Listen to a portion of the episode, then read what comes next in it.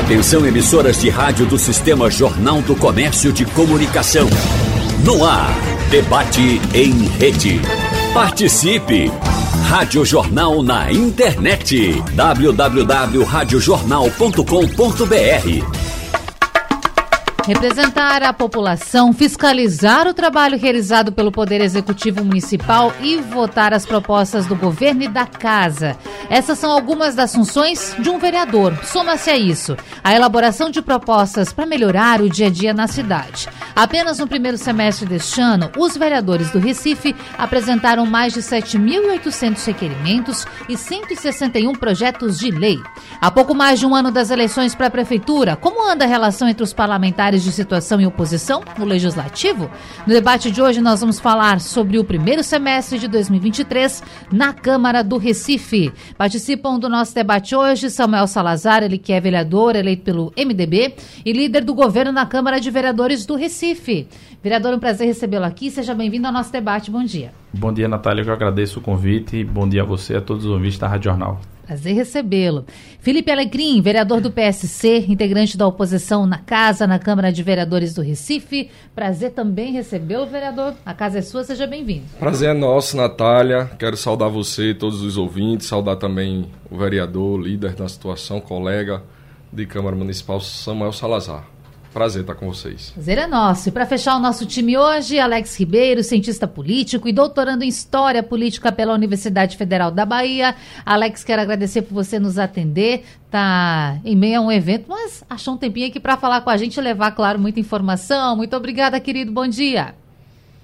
O prazer é meu, Natália. Tudo bem? É, Tudo. Obrigado pelo convite. É, o bom dia para os vereadores e para os ouvintes também. Bom, inclusive, gente, falando em Câmara de Vereadores, eu preciso abrir aqui falando que os parlamentares estão em recesso. Não é? Estão em recesso, voltam lá no dia 1 de agosto, se não me falha a memória, é isso? Deixa eu começar com o Alex para explicar, Alex. Esse, cada Câmara, claro, tem seu regimento, mas por muitos, muitas vezes a comunidade, os eleitores, as pessoas ficam se perguntando por que, que o vereador no Recife começa em fevereiro, tem janeiro também, não tem? É só quando tem a. Como é que é, presidente? Presidente não, desculpa, líder. líder. Não, a nosso regimento a gente tem hum. sessão a partir do primeiro dia útil de fevereiro, de fevereiro, e a partir do primeiro dia útil de agosto. E nossas sessões no primeiro semestre elas vão até o dia 5 de agosto. Nossa Câmara a gente tem sessão dia de segunda e terça. Então, salvo me engano, dia 1 de agosto será uma terça-feira. Hum. Então, Volta nessa volta, terça Vamos voltar nessa terça-feira, dia primeiro. Então, segunda e terça sempre. A primeira. Agora, naturalmente, posse é, dia 1 de janeiro de 2021, foi 1 de janeiro, será 2025. Então a posse é diferente, é uma sessão solene para a posse dos vereadores que acontece no dia 1 de janeiro de 2000, do, do ano subsequente da eleição. Perfeito. Então, Alex, vamos explicar para o nosso ouvinte: cada Câmara tem o seu regimento. E aí, como é que fica essas escolhas, esses períodos, esses processos, para explicar para o eleitor? Então, é, geralmente, um, cada, cada Câmara tem seu regimento, mas ele segue um padrão. Como foi falado pelo vereador agora, é, os recessos de julho e janeiro são, acontecem normalmente na, nos legislativos municipais, estaduais, federais, enfim, acontece. O que acaba, o que o eleitor pensa sobre isso é que há uma aversão à classe política muito forte, então, para parte da população, esses esses dois períodos de recesso, um de férias, outro de recesso, podemos considerar assim, é, são meio criticados por parte da população. Ah, aí é uma questão de divulgação de informação, de transparência, acho que a própria legislativa é responsável disso, e mostrar a importância dos seus trabalhos né, e do recesso, enfim, por que eu tenho recesso, porque tem, é, porque tem as férias. Eu acho que estar tá perto da população, informando como funciona o legislativo, e não apenas colocando em prática as obras. Isso é importante, essa transparência. Então, mas em resumo, esse é praticamente o padrão julho em, em janeiro, salvo exceções, algum outro evento, algum outro projeto importante, alguma convocação excepcional, ele se realiza nesses períodos, mas normalmente janeiro e julho eles são os períodos de, na teoria, descanso do, da, dos legislativos. Agora, Samuel Salazar falou sobre as sessões nas segundas e nas terças, mas agora, vereador Felipe, o trabalho com certeza, eu não estou aqui, gente, querendo defender ninguém, mas o Sim. trabalho não, não, acontece só nesse momento. Tem a visita às comunidades, tem as comissões, as reuniões de comissão. Explica para a gente como é esse dia a dia, vereador. Perfeito. É importante, inclusive, colocar isso, né, Samuel? Porque Sim. o recesso legislativo para toda a estrutura legislativa da casa.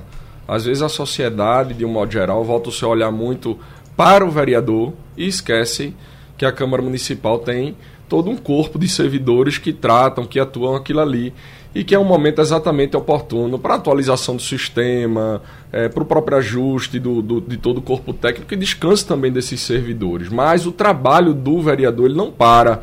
Eu tenho certeza que os 39 vereadores, que representam, obviamente, uma classe é, dessa sociedade que o elegeu, está na rua, está conversando com essas pessoas, está fiscalizando, está provendo soluções a partir do próprio relacionamento com a prefeitura.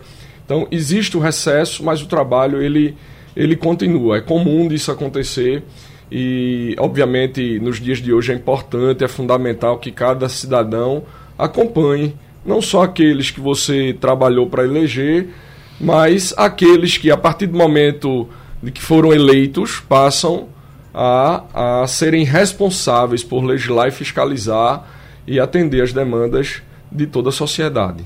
A gente faz essa contextualização, mas claro, senhores, muitas demandas vão chegar aqui, inclusive já tem perguntas Sim. a respeito de bairros em questão, comunidades, e a gente quer isso mesmo. Você tem alguma dúvida, algum projeto, algo que precisa acontecer aí onde você mora? Talvez esse assunto esteja encaminhado na Câmara de Vereadores. Então pergunta pra gente, 991478520 é o nosso WhatsApp, vou repetir, 991478520. E lá no Instagram também estamos com imagens aguardando você e a sua pergunta. Dito isso, líder de governo, eu já quero começar falando sobre a estrutura da Câmara e, claro, falar de situação, porque a gente tem presidente do PSB, vereador Romerinho Jatobá, ele que, claro, é do partido do, do prefeito João Campos, e a gente tem acompanhado de uma maneira muito tranquila acontecendo a aprovação dos projetos. Por exemplo, vou citar aqui o BID, que foi aprovado com mais de um bilhão financiamento. Vereadores deram um aval. Muita gente, é, vereador, falando o seguinte, muita gente que eu digo do meio político, falando até que se de fato acontecer tudo o que está sendo previsto dentro desse financiamento do BID, pode ser que João Campos já tenha garantido a reeleição caso venha concorrer no ano que vem. Como é que está sendo esse, esse relacionamento com a oposição na casa? Porque vocês estão tendo muitas vitórias. Veja, a gente tem um bom, diálogo, bom diálogo com a oposição. O Felipe pode confirmar isso que eu estou dizendo. A gente, Geraldo Júlio, inclusive, tinha um número maior de vereadores governistas. É, e houve derrotas na, na, durante os oito anos de gestão de Geraldo Júlio. A gente, como você disse, a gente tem tido vitórias. Acredito que fruto do bom diálogo, do bom debate, da boa relação, a gente sempre procura esclarecer. Eu até fiz uma aposta, acho que foi com o Felipe, em relação a, por exemplo, pedidos de dispensa de prazo que é você encurtar a tramitação do, do, determinado projeto na casa. Eu não uso muito do artifício da dispensa de prazo por qualquer motivo, então eu faço sempre questão de ressaltar isso. Eu acho que isso é fruto desse bom diálogo, desse bom debate. A gente aprovou o empréstimo do BID, importantíssimo para a cidade, como você bem disse. São, foram dois empréstimos na monta de 2 bilhões de reais. Somando o maior né? empréstimo da história do Recife. Uhum. Já a primeira parcela chegou há pouco aqui na, no, nos cofres da cidade. Então muita obra está acontecendo e não tenha dúvida que tem muita coisa que vai acontecer aí ao longo ainda desse, desse um ano e meio que falta para terminar a gestão do prefeito João Campos. Dos 39 vereadores, hoje quantos estão com a situação? São 29 com a situação e 10 com a oposição. Uhum. Até eu digo sempre que eu tenho duas oposições. Eu tenho uma oposição mais à direita e tenho uma oposição mais à esquerda. Por exemplo, o PSOL me faz oposição. PT nos dois primeiros anos de gestão me fazia oposição, hoje não faz. Embora que a gente teve um projeto recente que eu pauto ele como um projeto importantíssimo, que foi o da PPP da educação. É, a oposição à direita, inclusive, votou comigo e só três vereadores não votaram nesse projeto. Foi quase unanimidade. Projeto que, para mim, vai mudar a realidade aí das construções das creches na nossa cidade. E esse projeto, só quem não votou comigo foram os dois vereadores do PSOL e uma vereadora do PT. Então, é, é, a gente debateu isso nas comissões, é, mostrou a importância desse projeto e esse projeto foi importantíssimo. Eu tenho certeza que é uma virada de chave aí na, na que vai alavancar o número de vagas, vai de, de, assim, tirar o gargalo das vagas de creche que a gente tem hoje na nossa cidade. Inclusive, já foi tema nosso aqui de debate, trazendo explicação, foi. explicando para o ouvinte o que vai acontecer. Agora, vereador Felipe, vamos lá com esse dado aí. 10 parlamentares dentro do universo de 39, integrando a oposição. Claro que sempre se tem uma orientação, quando chega o projeto, tem as conversas, vote daquela maneira, vote desse jeito, o partido também orienta. E aí nós precisamos pensar de uma maneira talvez um pouco mais macro, levando até para o governo do estado, porque Raquel Lira também não tem, aliás, a governadora Raquel Lira não tem maioria na Alep, no entanto tem conseguido fazer a aprovação de algumas propostas importantes, sim, com muita discussão, mas tem conseguido. Dito isso, na Câmara do Recife, como é que tem sido para a oposição colocar os seus valores, colocar aquilo que pensa e também garantir que a discussão aconteça? Olha, primeiro fazer o registro aqui daquilo que Samuel bem colocou, existe o diálogo, isso eu me refiro a dentro da Câmara, né? Eu não posso atribuir isso à, à própria Prefeitura, me refiro ao diálogo de forma objetiva e direta com os parlamentares de oposição. É, Samuel citou exatamente o pedido do, do, da tramitação do regime de urgência.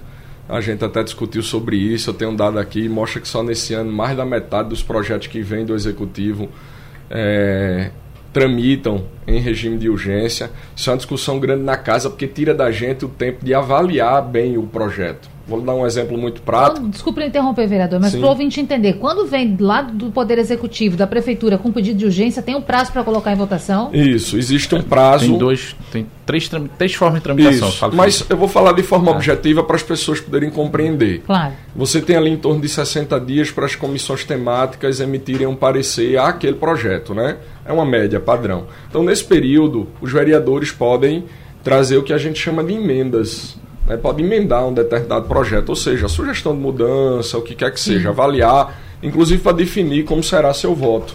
À medida em que se pede o regime de urgência, você reduz o prazo dessa análise. E quando eu falo que existe uma boa interlocução com o vereador Samuel Salazar, porque é bem verdade que em todas as vezes ele se coloca à disposição para que essa emenda aconteça através da relatoria. Mas eu me refiro ao, ao, prazo mesmo que é encurtado. Eu vou dar um exemplo muito prático. Ele citou aí a PPP da, é da educação. É até curioso, né? Um partido socialista, um partido declaradamente de esquerda, meio que privatizar a educação, porque traçando isso, é, traduzindo, traçando em miúdos, está se terceirizando ali a, a, a ampliação da, da, construção, de reforma, enfim. Só não a educação propriamente dita, né? A parte pedagógica. Mas eu fiz um destaque, inclusive, de um trecho, né, de um artigo é, desse projeto. Porque dentro desse projeto, você tem uma ideia, para os ouvintes terem uma ideia também, estava é, descrito lá que a qualquer tempo a prefeitura poderia contratar empresas é, sem definir valores, sem definir quantidade, sem definir prazo legal, para que fossem emitidos indicadores de desempenho a respeito da, da continuidade da gestão do projeto em si. No nosso entendimento, isso é simplesmente dar um cheque em branco à prefeitura para que ela defina quem contratar, quando contratar, o montante financeiro que deve investir. Então, falta o diálogo muito nesse aspecto, eu diria que diretamente ou de forma objetiva é com a prefeitura. Faço o registro novamente que o diálogo com a liderança da situação e o próprio presidente da casa garante isso. Então, os debates são bons, todo mundo tem respeitado o, o, seu tempo de fala, sua opinião. Então, o Romerinho Jatobá é hoje um, um presidente que conduz bem a, a, todos os trabalhos que acontecem na Câmara Municipal, mas eu tenho uma opinião um pouco divergente do colega aqui, Samuel Salazar, no que diz respeito a essa relação com a Prefeitura. Acho que quando vem projeto de lei do Executivo, o tempo é encurtado e passa meio que de goela abaixo mesmo. E eu senti, percebi aqui que o líder de governo pensa um pouquinho diferente de você, vereador. Vamos embora, Porque ele tá fez um sinalzinho isso. negativo aqui com a cabeça quando você falou sobre a urgência nos projetos.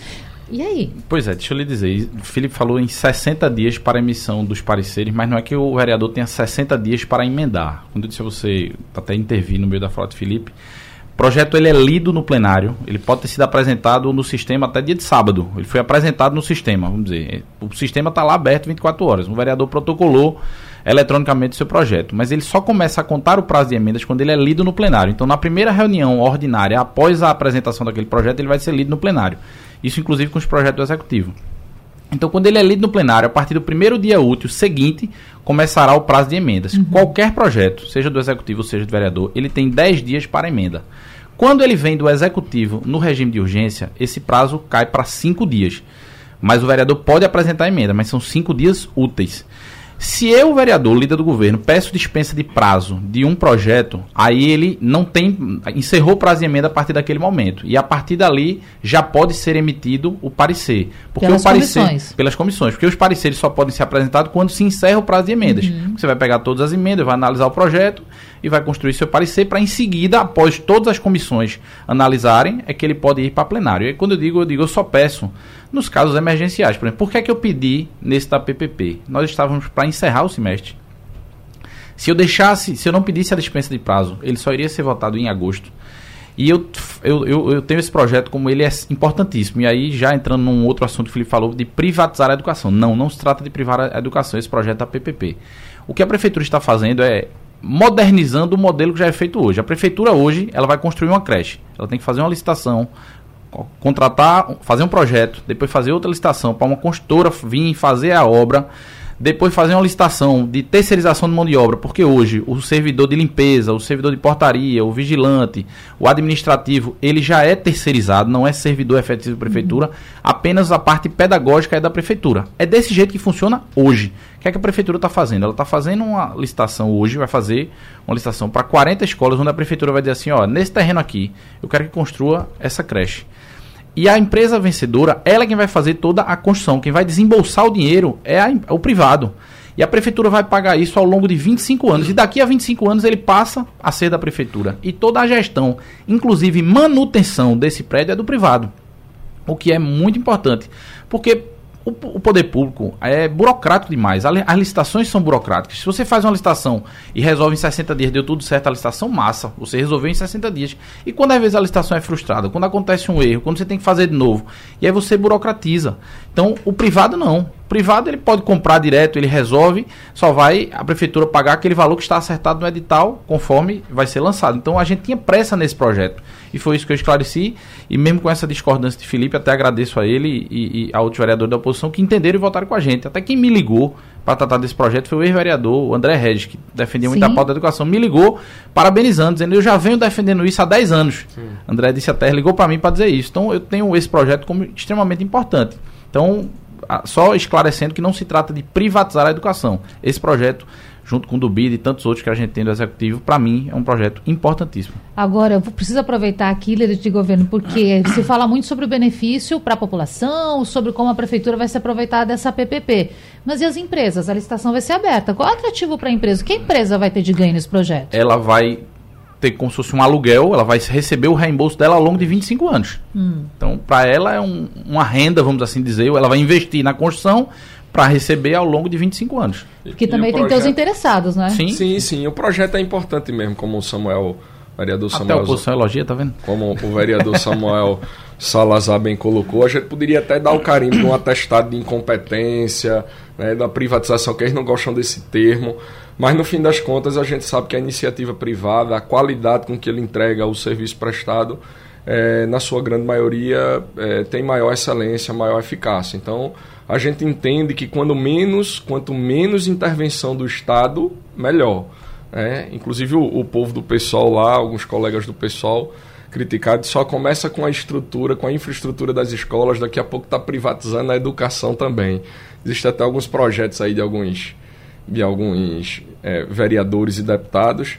Eu acho que até o próprio Daniel Coelho, se eu não estiver enganado, apresentou algo do gênero, eh, que seria inclusive que um- ele fez uma análise do que se gasta hoje com a escola pública de um aluno e viu que isso seria o preço de, de grandes instituições de ensino, né? E aí se veio uma, uma ideia, Samuel, não sei se você já viu isso, né? Da prefeitura do governo do estado entregar esse dinheiro para que fosse matriculado nas escolas privadas, enfim. São coisas assim interessantes que merece, eh, obviamente, zelo e cuidado para que se alcance a população, a sociedade de um modo geral. Porque foi promessa, inclusive, do prefeito João Campos, é, duplicar, dobrar o número de vagas. Não sei se bateu o desespero, né, Samuel? Porque chegou metade aí do mandato já e hoje é fato, todos os vereadores dentro da Câmara Municipal é, sempre, se, sempre se relacionam com famílias que não têm seus filhos na creche, tá? Não estão na creche e muitas vezes quando são matriculadas é distante da sua residência, estamos falando aqui de famílias com poder econômico extremamente baixo, já com a vida econômica extremamente sofrida, tendo que ir para o trabalho, isso tem que pegar uma condução para deixar seu filho quando consegue ser matriculado. Eu não estou aqui direcionando uma crítica para pessoas, ou ah, é o secretário da educação, o prefeito, estamos falando da estrutura.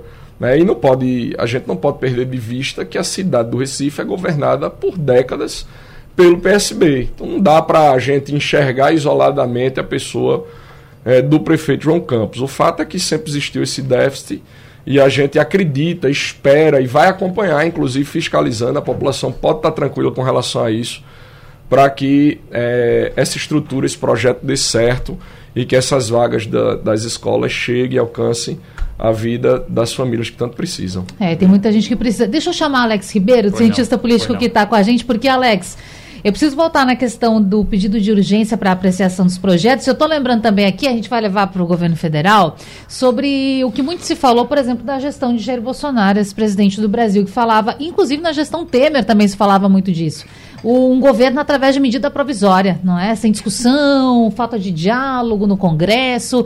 Então é isso. Eu gostaria que você fizesse uma análise para a gente, Alex, sobre essa questão envolvendo, claro, podemos falar de medida provisória, mas também o pedido de urgência.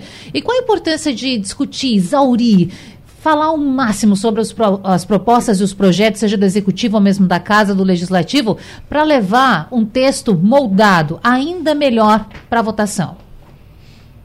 Tem uma faca de dois gumes nesse caso, Natália. Acho que os vereadores vão concordar comigo. Uma é da questão da discussão, que é extremamente necessária, os pedidos de urgências é, acontecem até por estratégia do executivo, um projeto impopular que vai causar alguma discussão maior, ele pede isso. Mas também o pedido de urgência é porque a cidade necessita também algo de algum projeto que que tem que ser feito urgentemente. Em alguns casos, tem muita coisa parada, essa questão da educação das creches, postos de saúde, enfim, estradas e pavimentação, enfim, fazer um, algum projeto de saneamento, essas coisas. Então, tem algo, que eles conseguem a verba, conseguem o recurso, querem implementar e levam a, a questão da urgência.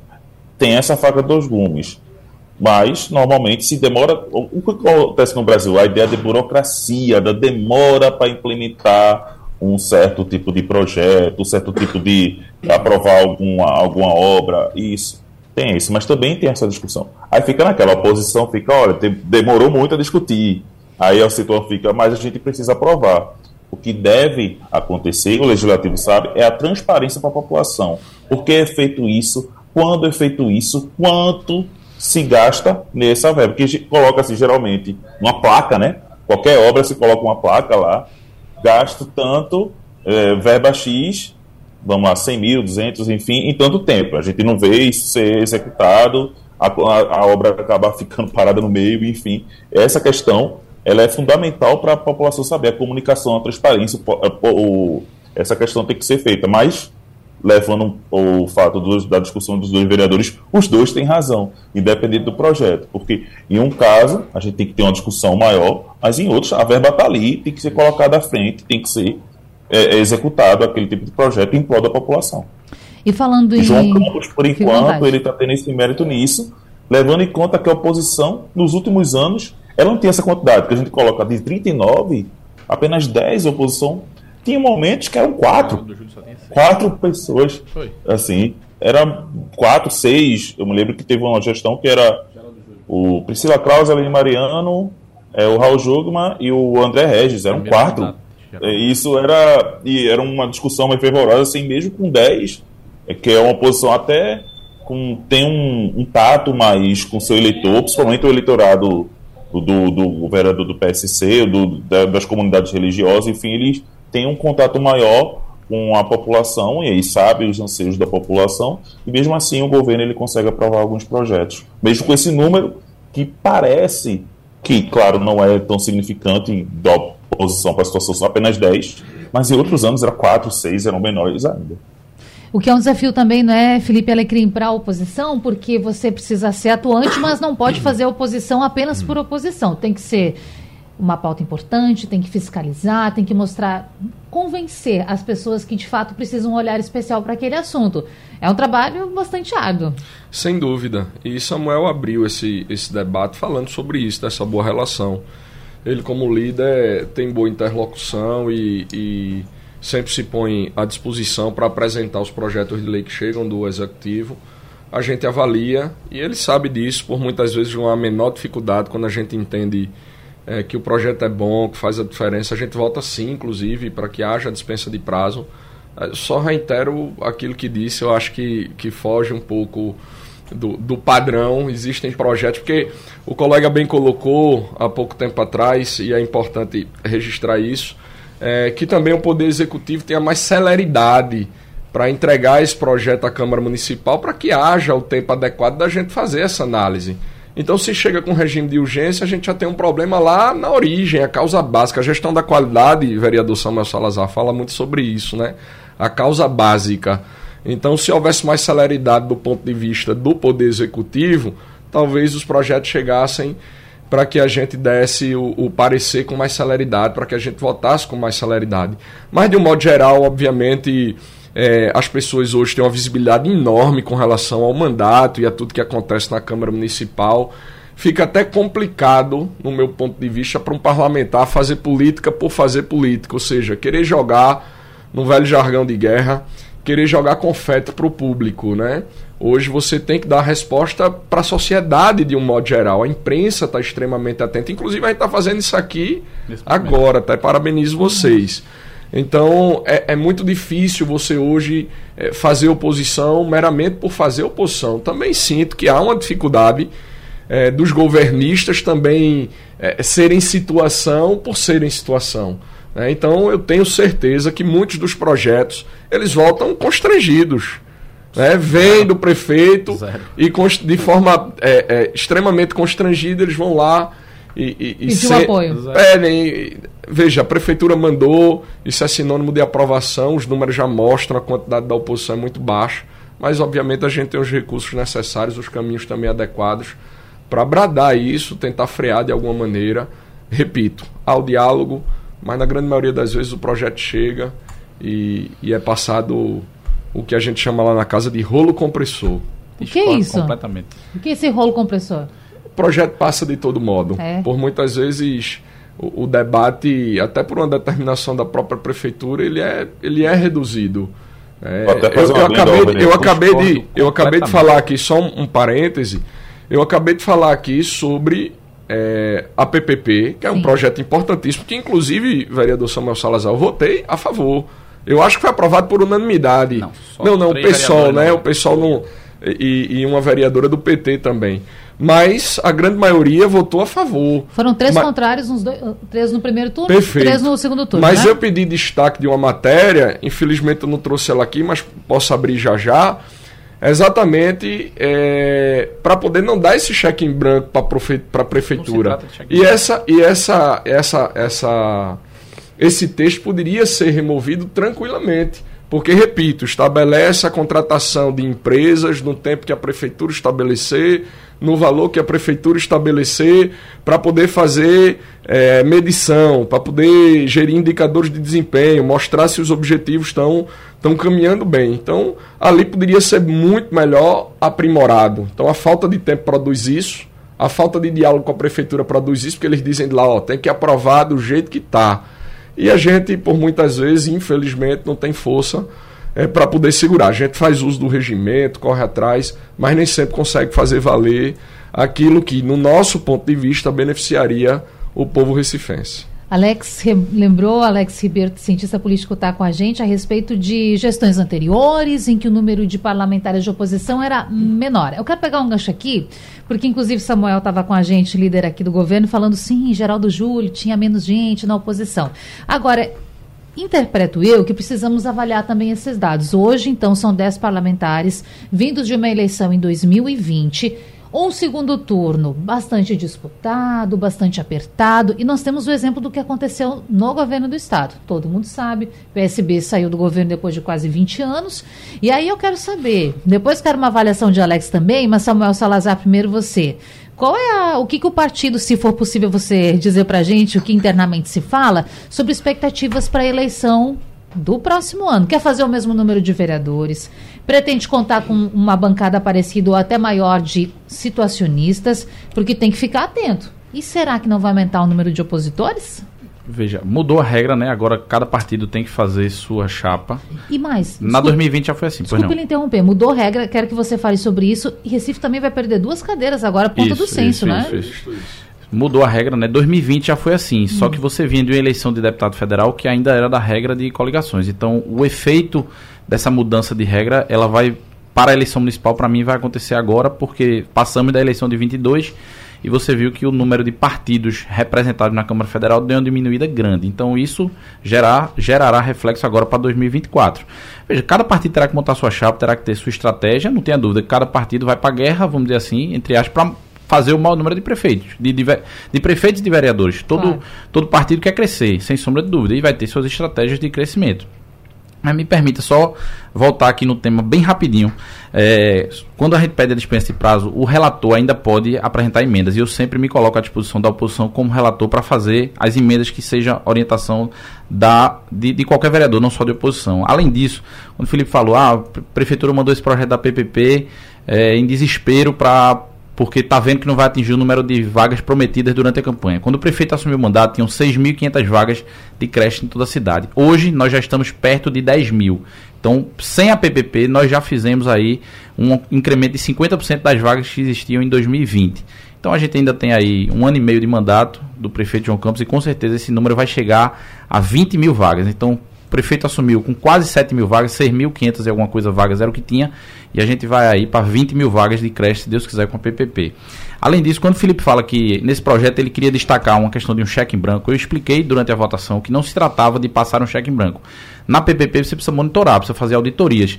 E não se trata de valor. Se você for fazer uma licitação para contratar, para monitorar uma escola, será um preço. Se for para 40 escolas, será outro preço.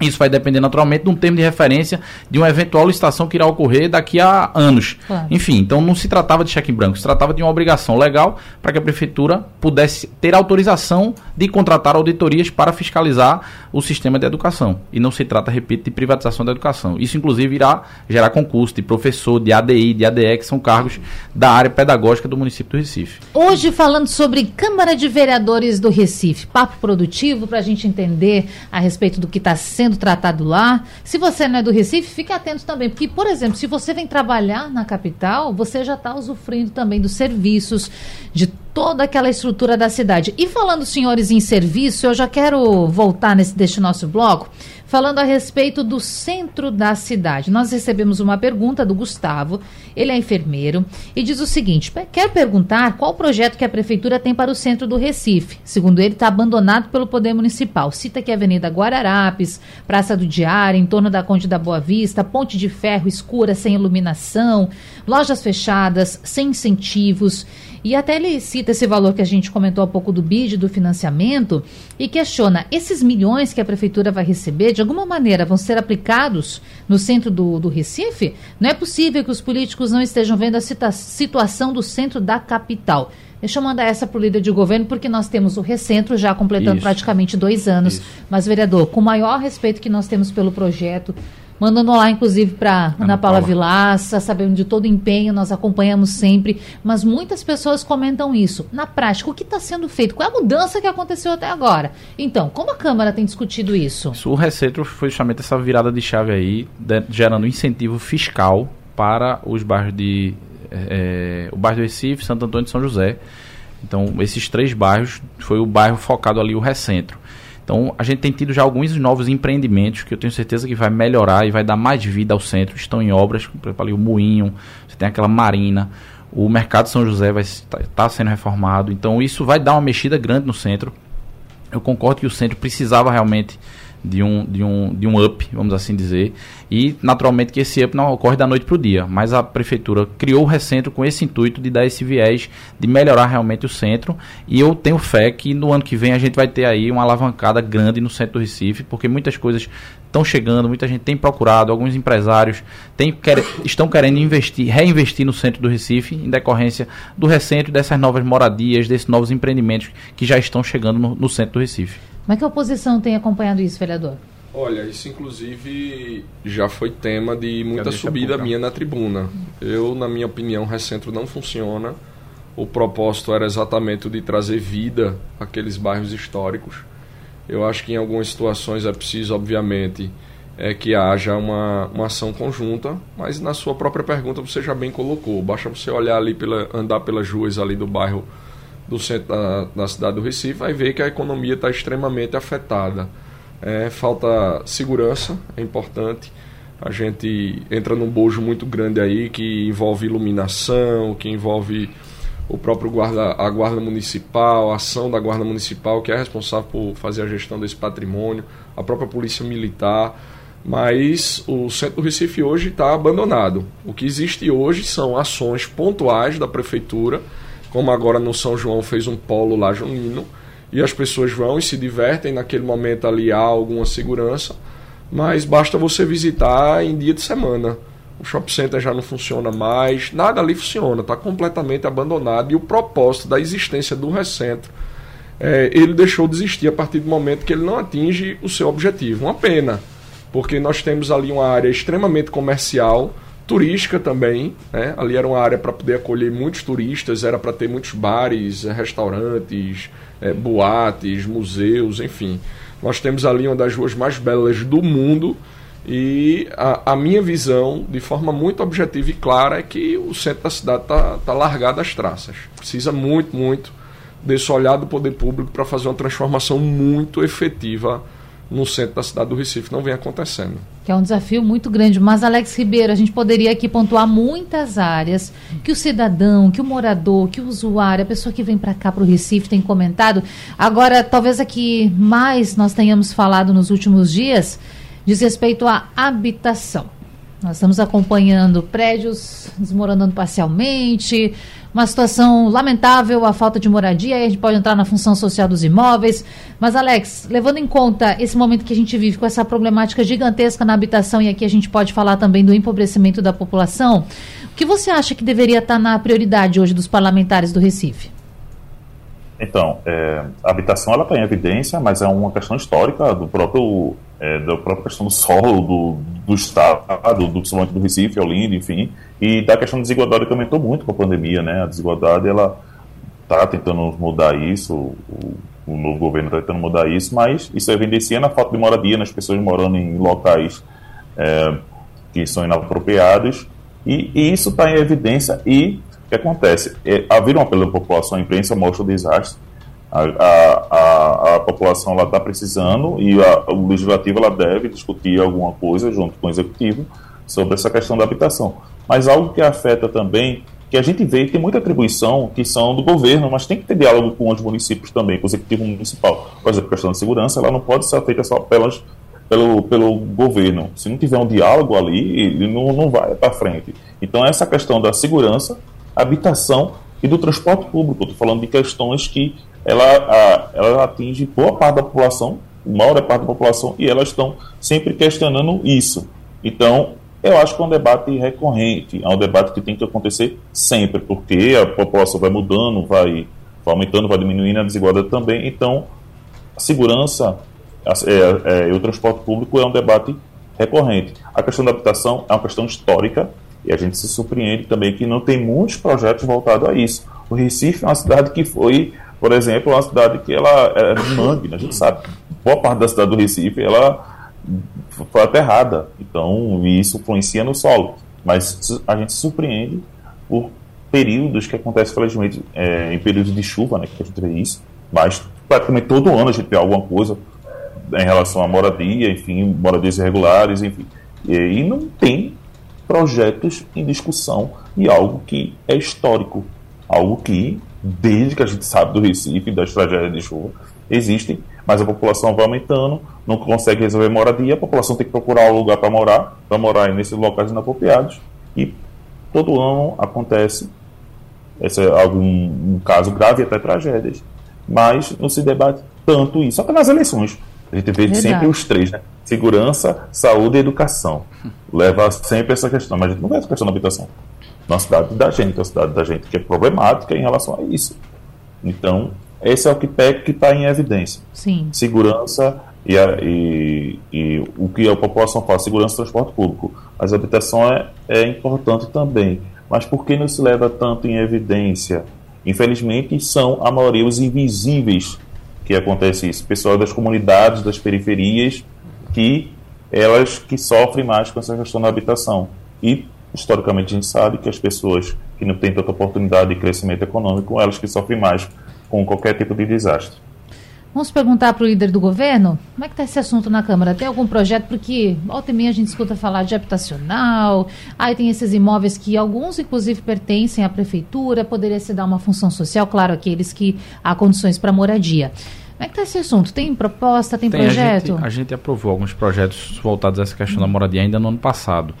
Tem, por exemplo, que é o do aluguel social, por exemplo. Como é, é, Alex falou, a pessoa às vezes não tem condições de pagar um aluguel para morar num canto seguro, a pessoa vai pagar num canto dele possa morar ali. Então vamos dizer, uma pessoa com uma renda familiar, R$ 1.200, vamos dizer, os estudos dizem que você pode comprometer até 30% da sua renda destinado à moradia. Então, aí você ganha R$ 1.200, vamos dizer, R$ reais ali, arredondando, é, é, a pessoa deveria morar, é o que a pessoa poderia comprometer. Mas com R$ reais ele não acha um local seguro, muitas vezes, e ele não tem condições de pagar 400 para viver só com 800. Então ele vai morar às vezes no canto para pagar R$ reais em cima no pé de uma barreira lá, correndo um risco grande. Então o que, a prefeitura fez ainda no ano passado? A gente apresentou um projeto para fazer esses estudos de pessoas que moram em área de risco, para fazer a análise de cada caso, onde, por exemplo, a pessoa que ganha uma situação dessa, a pessoa vai, a pessoa paga um pedaço do aluguel, o que ela pode pagar é 200 reais. Então a prefeitura vai complementar até 600 reais para que ela more é, num local seguro. Então essa lei já está em vigor, que a gente chamou de aluguel social. Nós fizemos no ano passado,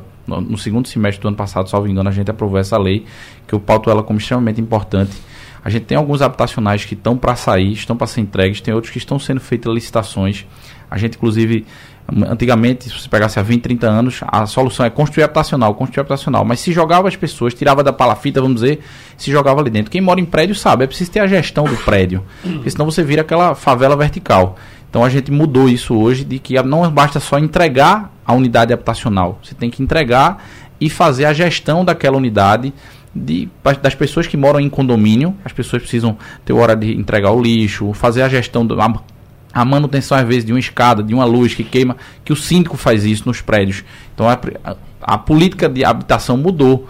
A gente hoje tem feito esse viés de entregar não só a unidade habitacional, mas também fazer a gestão do habitacional. E eu posso citar aqui, por exemplo, a gente está para entregar 448 unidades do Vila Brasil, 600 unidades do, do habitacional em Canta Moça, mais 244 do habitacional Sérgio Loreto, no, é, que é ali no bairro de São José. Tem outras unidades que estão sendo licitadas. Então tem alguns habitacionais que serão entregues ainda esse ano e outros, se Deus quiser, no ano que vem. A gente espera por isso. Eu vou fazer aqui, vou ler. Uma pergunta fale, fale, Alex. É, então, essa questão da habitação é importante, ela acontece, está acontecendo principalmente nos últimos anos está construindo habitações, enfim, mas tira o morador da sua palafita, da sua comunidade e coloca em outra região. E ele geralmente ele trabalha, ele vive daquela localidade. Sustento, né? Trabalha por lá. Aí ele tira alguém, por exemplo, de uma palafita por, lá por isso que a gente fez essa alocação e social. Lá pra, e joga lá para Caxangá. Ah, por exemplo, a pessoa ela mora ali, é, a economia dela é, é, ali, vive ali, participa e de repente ela tira e bota em outro lugar. Como é que está se fazendo isso? Que é um trabalho recente. A gente está falando com a população cresceu muito e são habitacionais que não se de tal para construir de uma hora para outra. Demora, isso demora para construir um habitacional. Então, essa questão do habitacional é uma construção muito recente. Nos últimos 20 anos, eu acho que até menos. Então, como é que está fazendo? E vem essa discussão agora. Não Nessa... é só construir habitacional. É Nessa lei vai colocar as pessoas. Nessa lei que a gente fez da alocação social, exatamente foi levantado isso aí. Eu posso citar como exemplo, por exemplo, há alguns anos atrás, quando a gente tirou aquele pessoal das palafitas de Brasília Teimosa e jogou ali pro Cordeiro. Você uhum. mudou o ambiente daquelas pessoas. Às vezes você tem um parente, um avô, um avô, um tio, uma tia que morava em Brasília Teimosa e você jogou o cara pro Cordeiro. Então, diante dessa realidade que a gente aconteceu, por isso que a legislação foi feita nesse sentido. E é por isso que cada caso é um caso. Então, o seu desejo de morar é onde? Ah, minha família mora em tal canto. Então a prefeitura está viabilizando moradias próximo ao local de trabalho, onde possa se colocar o filho na creche. Está se fazendo esse estudo social justamente para isso. Essa lei que nós fizemos no ano passado teve justamente esse viés. Isso é uma virada de chave, eu digo sempre assim, de que as pessoas passaram a olhar não só a entrega da unidade. Ah, tirei o cara da palafita resolvi o problema. Lá, você resolveu o problema da moradia, mas você criou outro problema. Você tirou o cara de perto da economia dele, tirou perto da família dele. Então a gente enxergou isso, a gestão enxergou, o prefeito João Campos enxergou isso, e por isso que a gente fez essa lei no ano passado com esse viés de tirar a pessoa de uma área de risco, mas não simplesmente tirar ela do, da, daquele ambiente da onde ela vivia. Eu preciso chamar o intervalo, mas eu quero ouvir também a oposição. Será que em um minuto a gente consegue uma avaliação, vereador? Consegue, bem Vamos rapidinho. Embora. Na verdade, Recife tem um déficit aí de mais de 70 mil moradias, né? É, a gente deixa até uma pergunta para o Poder Executivo responder. Quando foi a última vez que se entregou um habitacional aqui no Recife? O termo de posse também é um problema, porque na verdade o, o, a população é, que reside ali naquele habitacional, a partir do termo de posse, como bem colocou o vereador Samuel Salazar, é, deveria tomar conta, mas não existe uma gestão, uma formação, uma estruturação de um síndico, um estabelecimento de regras. Eu tive fiscalizando os habitacionais do Cordeiro da Torre, lá, por exemplo, houveram tragédias. Uma casa pegou fogo, teve vítima fatal. Você tem é, a cisterna de onde eles consomem a água ali completamente contaminada. É, a estrutura é extremamente precária e a prefeitura se coloca dessa forma, como se os moradores a partir dali fossem responsáveis por isso. Mas não são, não tem nenhum termo de posse ainda emitido, como é que os moradores são responsáveis por isso? Então, é, se a gente volta o nosso olhar para essa população em situação de vulnerabilidade, em situação de rua, por exemplo, o vereador até colocou aqui o auxílio moradia. Como é que você vai alugar um, um local para residir pagando 200, 300 reais? Isso não existe. Então, o Recife precisa evoluir muito. Não existem projetos efetivos hoje aqui na nossa cidade para mudar, para transformar essa realidade, infelizmente. Senhores, agradecendo pela presença, mas Alex Ribeiro, cientista político, está com a gente também. Segure aí um pouquinho, Alex, porque eu vou perguntar muito rapidamente aqui para os nossos convidados, os vereadores, o trabalho para 2024. Começando por Felipe Alecrim, ele que é vereador do PSC, integrante da oposição. PSC deve ter candidato próprio. Muito obrigada pela participação. Eu que agradeço, já aproveito aqui para deixar um cordial abraço para você, Natália, também para Alex Ribeiro, meu colega Samuel Salazar, todos os ouvintes. O PSC, na verdade, ele está se infundindo ao Partido Podemos, né? A ideia é que o partido é, se chame Podemos, mas assuma a numeração do PSC, que é o 20. É, acredito que o meu caminho não vai ser ficar no Podemos, a gente está, obviamente, estudando e avaliando. Muito provavelmente deve seguir para o PL, que deve manter chapa, não sei se com candidatura própria. Tudo isso ainda é uma Renato é um Antunes disse aqui nesse microfone que o PR quer ter candidatura própria. Eu acredito que sim. Uhum. Aí vai depender da conjuntura, da relação ah. com o governo, enfim. Então... Vamos acompanhando isso tudo. Verdade. Obrigada, querido. Ótimo agradeço. dia. Samuel Salazar também com a gente. João Campos deve ser candidato à reeleição? Com certeza, João deve ser candidato à reeleição. Eu não sou do PSB, sou do MDB, isso. mas quero aqui ressaltar de que a gente está nessa nessa parceria, a gente na liderança do governo e a gente torce para que o MDB esteja junto de João Campos na, na proposta de reeleição agradecer a oportunidade de participar aqui, Natália. Pedir que a gente convide novamente, né, Felipe? Porque Verdade. tem muitos outros assuntos muito. que a gente queria faltar. Passa muito rápido aqui o debate. Então, agradecer a Natália, agradecer a Alex, a Felipe pela participação, a todos os ouvintes. Vamos com certeza. Obrigada, vereador, pela participação. Alex, dito isso, tem muita água para rolar ainda até 2024, né? A gente com certeza vai se encontrar. Muito obrigada mais uma vez pela participação. Tá ok, obrigado Natália, obrigado pelo debate com os vereadores Samuel, Felipe e obrigado aos ouvintes do Prestigiário. Um abraço, gente, para todo mundo que quer reouvir esse debate, quer voltar em algum trecho que não entendeu direitinho, quer escutar alguma promessa que foi feita, vai lá no site da Rádio Jornal na aba de podcasts, o áudio vai ficar completinho lá à disposição para você. A gente se encontra mais tarde. Sugestão ou comentário sobre o programa que você acaba de ouvir, envie para o nosso WhatsApp 99147 8520.